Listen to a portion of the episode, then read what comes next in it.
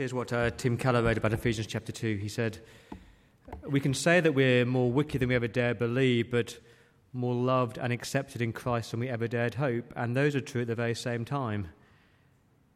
We're more wicked and more loved at the very same time.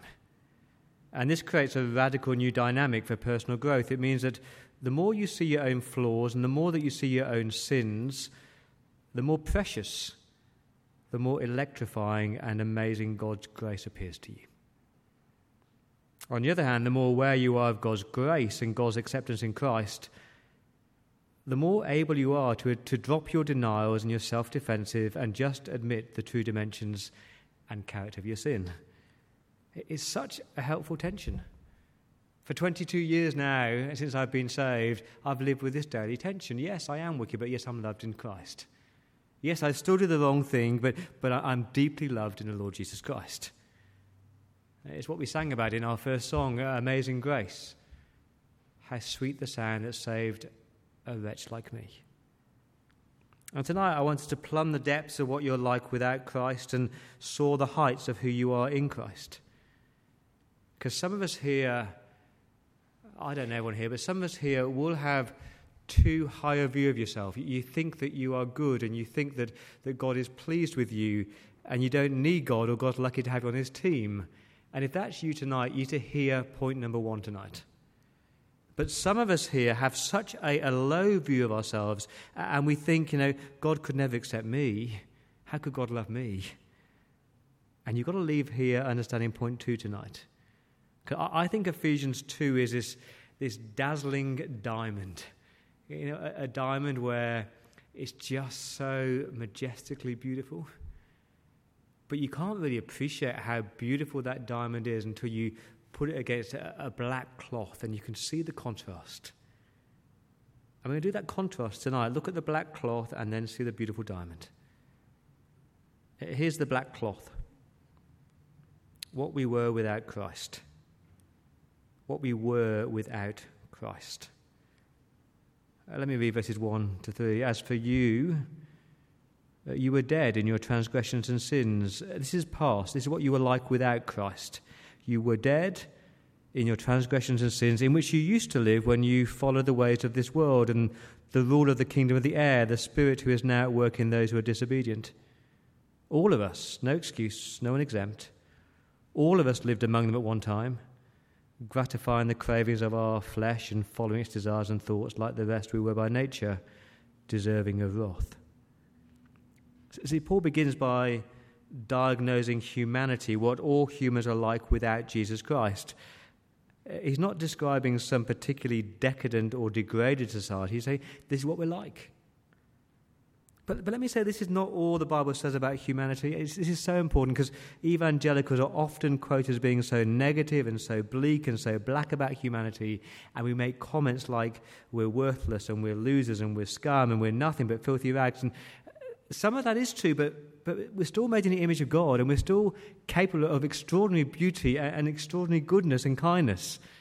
It's not just saying that we're worthless, he's saying without Christ, this is what we're like.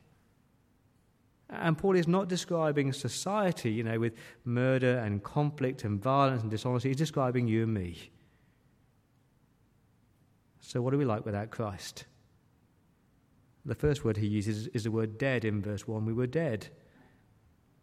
Dead in our transgressions and sins. Again, he's not saying dead in a tomb. He's not talking about physically dead. He's saying you're spiritually dead because you're made for God and you're made by God, and if you live without God, then you are spiritually dead. You have no relationship with your Creator. And that's hard to accept, isn't it? Because uh, you may be the, the fittest person in this room tonight, the most intellectually alert, the most powerful, influential person. You may think, I have life and I have breath, but if you have no relationship with your Creator, then you are spiritually dead. You're dead in verse 1 in your transgressions.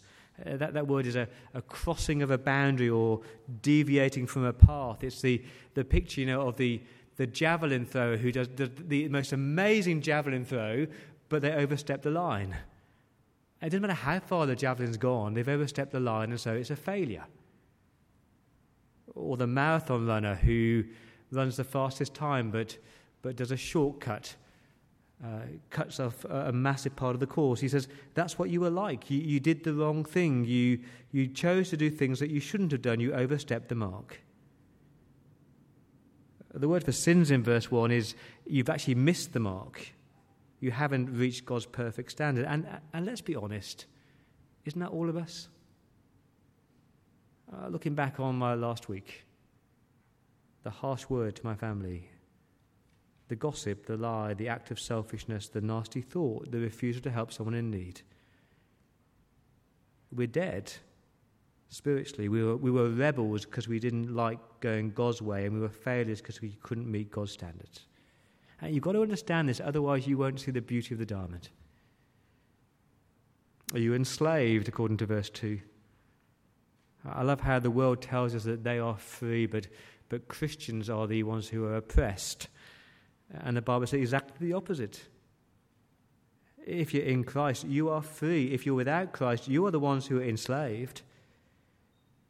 Uh, verse 2 you, you used to follow the ways of this world, uh, so that the culture shaped your thoughts, society shaped your life, the media your lecturers, your friends. You just went the way of the world. And you did what you wanted, verse 3. You gratify the cravings of your flesh, that is, your sinful nature.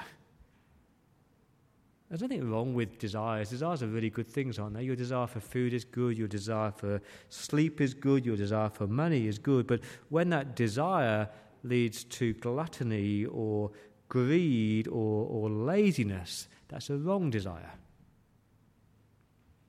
The problem with our desires is that we're just addicted to them. We gratify them all the time. He says, without Christ, you were led by the world and by your flesh. And, and behind both of those is someone that, that Paul calls in verse 2 the ruler of the kingdom of the air, uh, the one who's at work in all people, persuading them that God isn't real and eternity doesn't matter, and he's called the devil. I hope you know the devil's real. He's very real. Jesus made that very clear. The de- devil is tempting, he teases, he tricks, he deceives, he destroys, he's, he's prowling around like a roaring lion. And that was us without Christ, enslaved to uh, the world, the flesh, and the devil. And the third thing without Christ is that we are condemned. Again, verse 3 is a very harsh verse, isn't it? Look at it with me. Like the rest, we were by nature deserving of God's wrath. Not a popular verse, is it? About unpopular as it is to talk about money in church, to talk about God's wrath in church. What's the problem with this verse? People don't understand God's wrath. They think that God's wrath is spite or malice or revenge. No, no God's wrath is his personal, righteous, measured constant, just hostility to wrongdoing. And people don't understand God's love. They think that God's love is always warm and cozy and cuddly. But you know, a parent who never disciplines wrong is not loving their child. And for me, it was the moment when I realized that love is not the opposite of wrath, but God's wrath is an expression of his love. Love is not the opposite of wrath, but wrath is the expression of his love. Listen to this third century theologian. He said, He who does not get angry does not love. If God can look at sin and evil and injustice and hypocrisy and violence and abuse and, and not get wrathful, then he's not much of a loving God. And so we deserve God's wrath. I think, I think I love about this truth that without Christ we were dead and we were enslaved and we were condemned. It actually just it's totally liberating. It says everybody here who's in Christ has got a past. We've all got a past. Uh, you can't categorize people as being worse or better than other people. We're all in the same boat.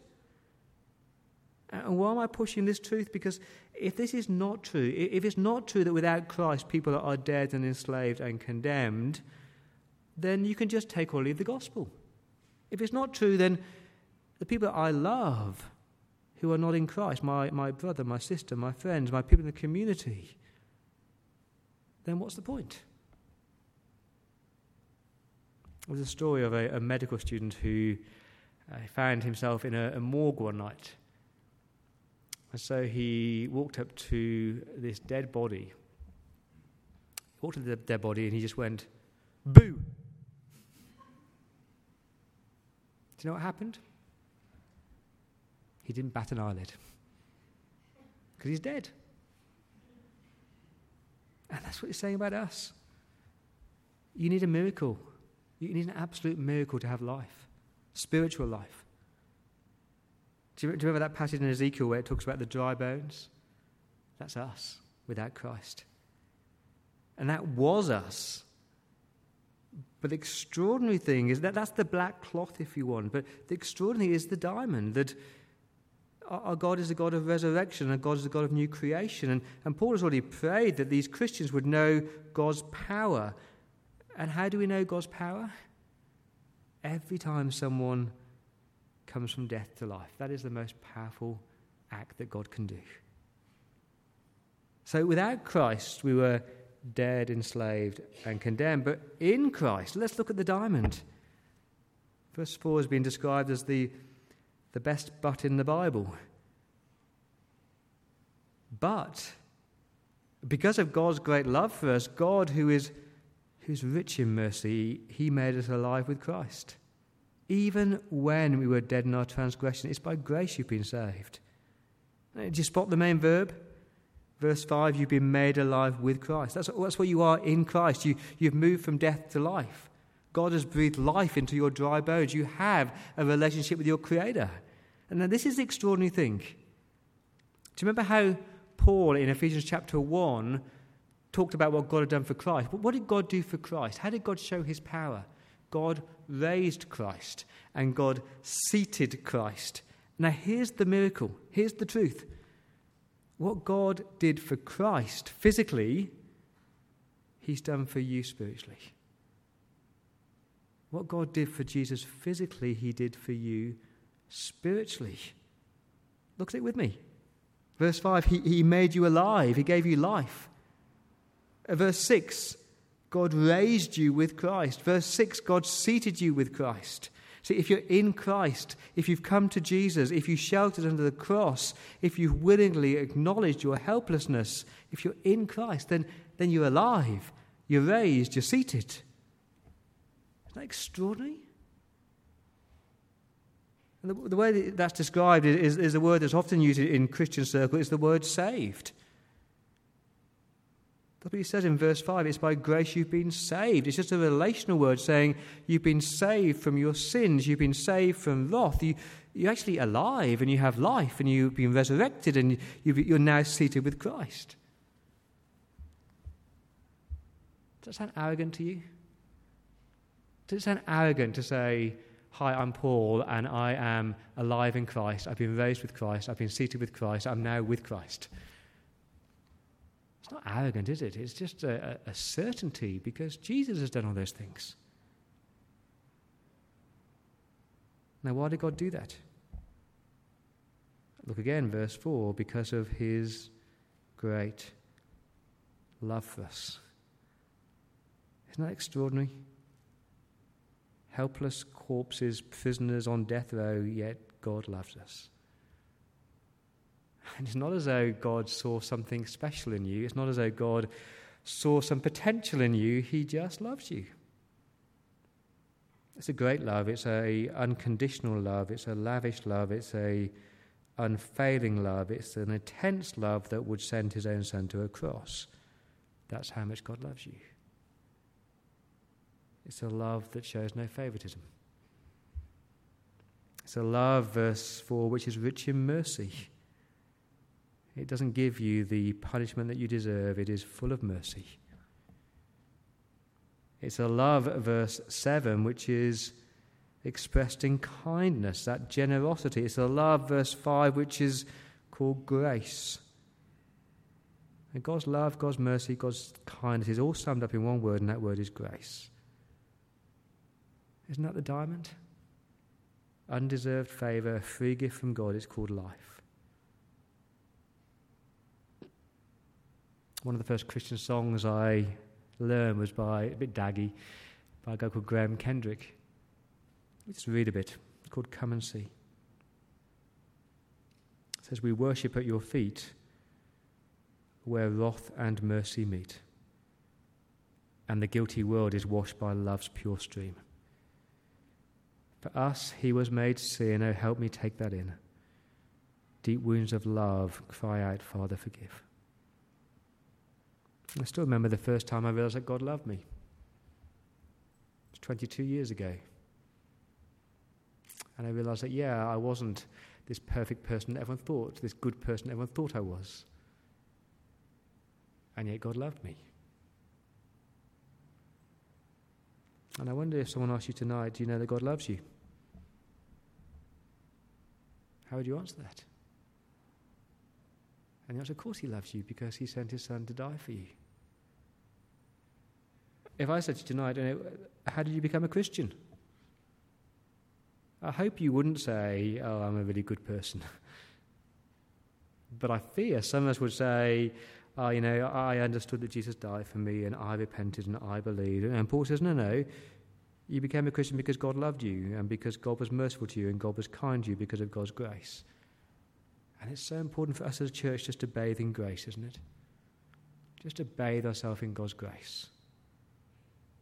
In, in terms of our evangelism, we might have strategies and plans, but what we really need is prayer for God to be gracious. In our teaching, I hope I don't teach law, but grace, grace, grace, grace, grace. So that's the diamond God's love, God's mercy, God's kindness, God's grace, and He's lavished that on you. See the black cloth, what we were without Christ? Dead enslaved, condemned. In Christ, we're loved and we're, we've experienced mercy and kindness and grace. So what? What do you do with that? I've got two more words for you. Here's the first word humility. Humility. Look at verse 8. It is by grace you've been saved through faith. This is not from yourself, it's a gift of God, not by works, so that no one can boast. I, I don't know, maybe the Ephesian church were looking down on some people thinking they were better than other Christians. Maybe they slipped into their, their works based theology. You know, I'm on this roster and I, I, lead a connect group and I, I do that and I sing in a music team, so, so God will be pleased with me. But if you understand grace, all boasting goes out the window, doesn't it? And please don't say, oh, but I had faith. Uh, I had the trust in God. Yes, you did, but look at verse 8. You've been saved through faith, but even the faith is not from yourself, the faith is a gift from God. And When you think about that, that you were helpless uh, and God was gracious, and God gave you the faith, and God raised you and made you alive, and it was nothing to do with you. What's your response? Just humility. I love the story. There's two men in church, and they are kneeling at the communion rail. One's a judge, true story. One's a judge, high court judge in the UK. One's a convicted criminal. And the judge was the one who sentenced his man to jail. Whilst he was in jail, this criminal became a Christian. And they're sitting at the communion rail on the same Sunday. And the minister says to the judge as he walks out, Did you see who was kneeling next to you at the communion rail? And the judge says, Oh, yeah, what a, what a marvelous miracle of grace. And the minister says, Yeah, it is a miracle of grace, isn't it? And the judge says, who, who are you talking about, me or the convict? And the minister said, Oh, well, the man who's been released from prison. And the judge says, No, I was talking about me. you know, in, in many ways, for this man who's obviously done wrong, easy for him to see that he needs forgiveness. But I'm a miracle of grace because I was brought up in a good Christian home. And I was taught from a very early age how to be a gentleman. And I went to Oxford and I studied law. I was a very good person. But God did a miracle of grace in my life and showed me and opened my eyes that I needed Jesus. I'm the walking miracle of faith. And I'm sharing that story because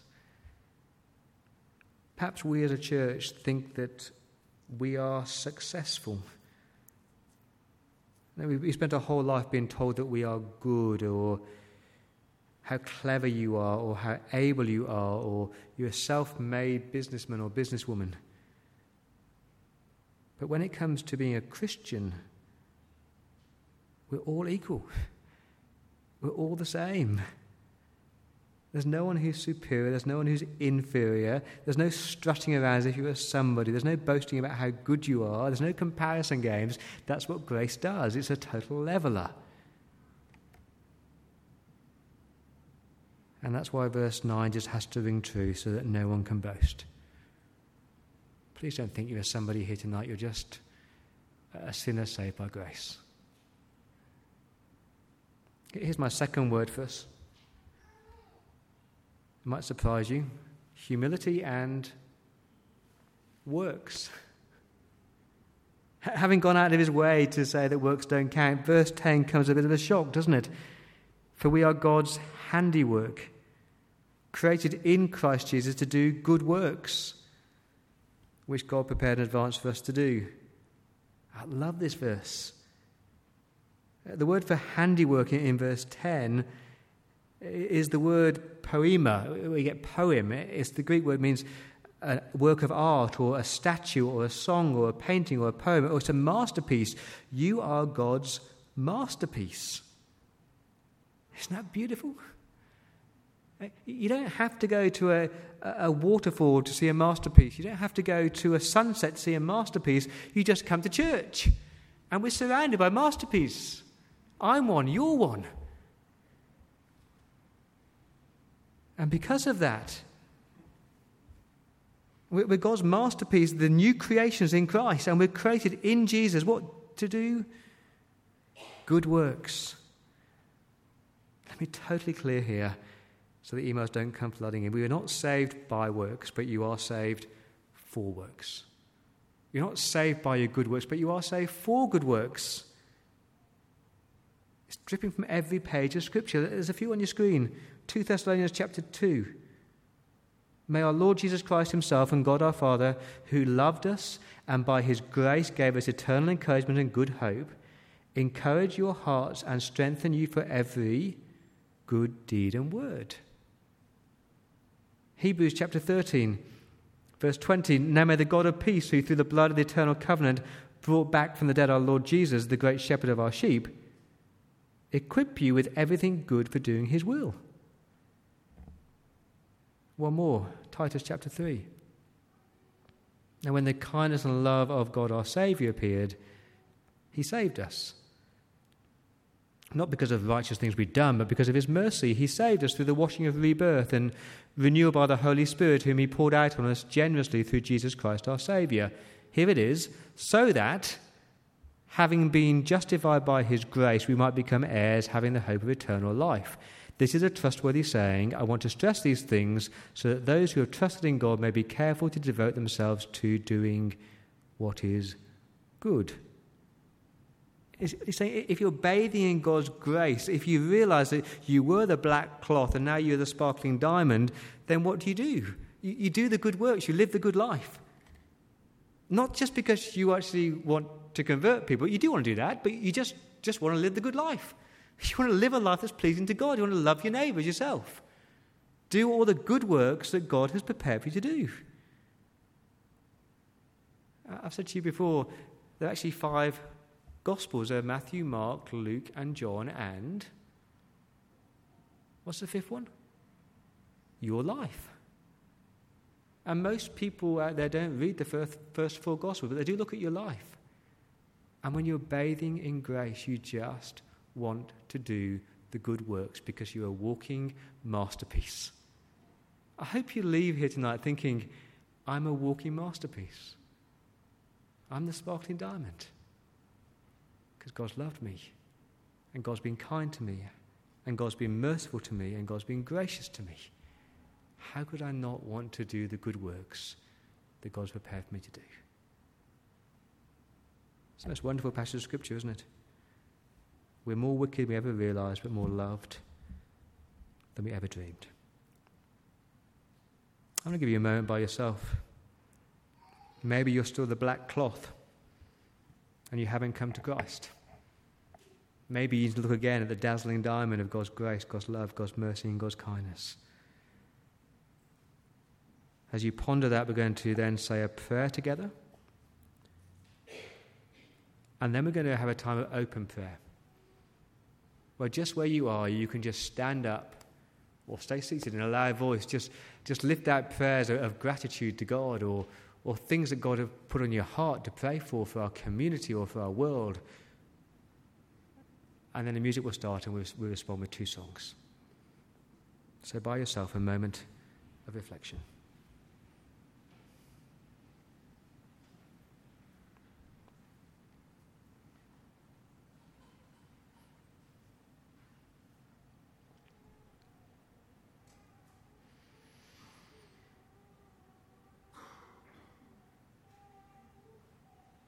Let's say this together.